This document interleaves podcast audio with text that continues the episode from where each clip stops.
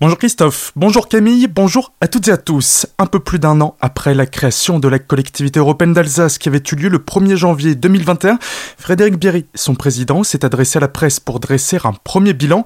Selon lui, ce dernier est déjà satisfaisant, mais des enjeux majeurs sont encore sur la table pour cette nouvelle année 2022. Un des sujets majeurs, c'est garantir un service public de proximité à nos concitoyens sur toutes les problématiques qu'ils peuvent rencontrer. Donc à la fois, c'est accompagner les communes, les intercommunalités dans leurs projets de développement, c'est euh, garantir pour les personnes fragiles un accompagnement de qualité. Je pense aujourd'hui, nos priorités, c'est par exemple la protection de l'enfance. La démocratie est aussi un thème important aux yeux de la CEA qui souhaite promouvoir et renforcer cette dernière à l'heure où l'abstention bat tous les records.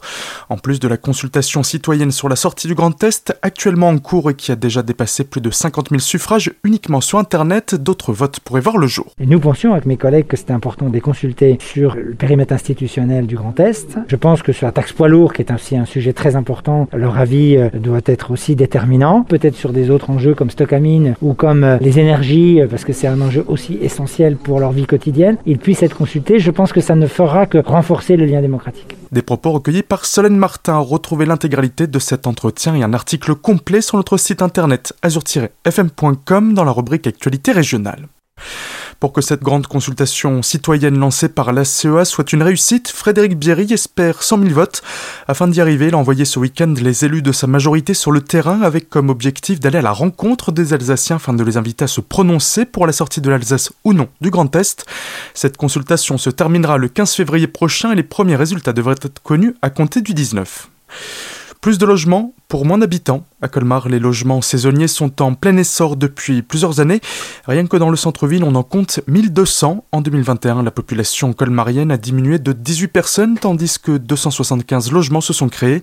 Conséquence de l'augmentation de ces logements meublés touristiques, la hausse des loyers et la raréfaction des biens disponibles pour les colmariens ou ceux voulant s'y installer.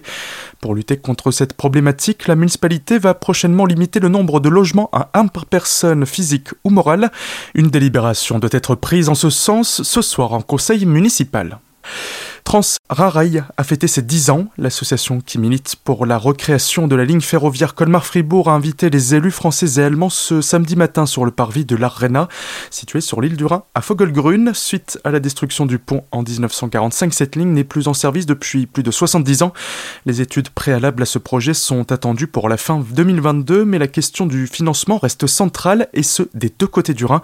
La France a demandé à ce que cette liaison intègre le réseau transeuropéen de transport, ce qui permet d'avoir des financements européens couvrant jusqu'à 55% du montant du projet. Sauf qu'il faut qu'au moins deux pays fassent cette demande et l'Allemagne ne l'a pas encore faite. Autre question également sur l'emplacement du pont ou encore le nombre de gares desservies. Manifestation samedi à Orbourvire, ils étaient une centaine environ à s'être rassemblés devant l'EHPAD Les Fontaines. Salariés de la structure, familles des résidents et élus protestent contre les nouvelles directives prises par la société française Bridge qui a racheté récemment trois établissements alsaciens, celui d'Orbourvire, de Kems et de Lutherbach.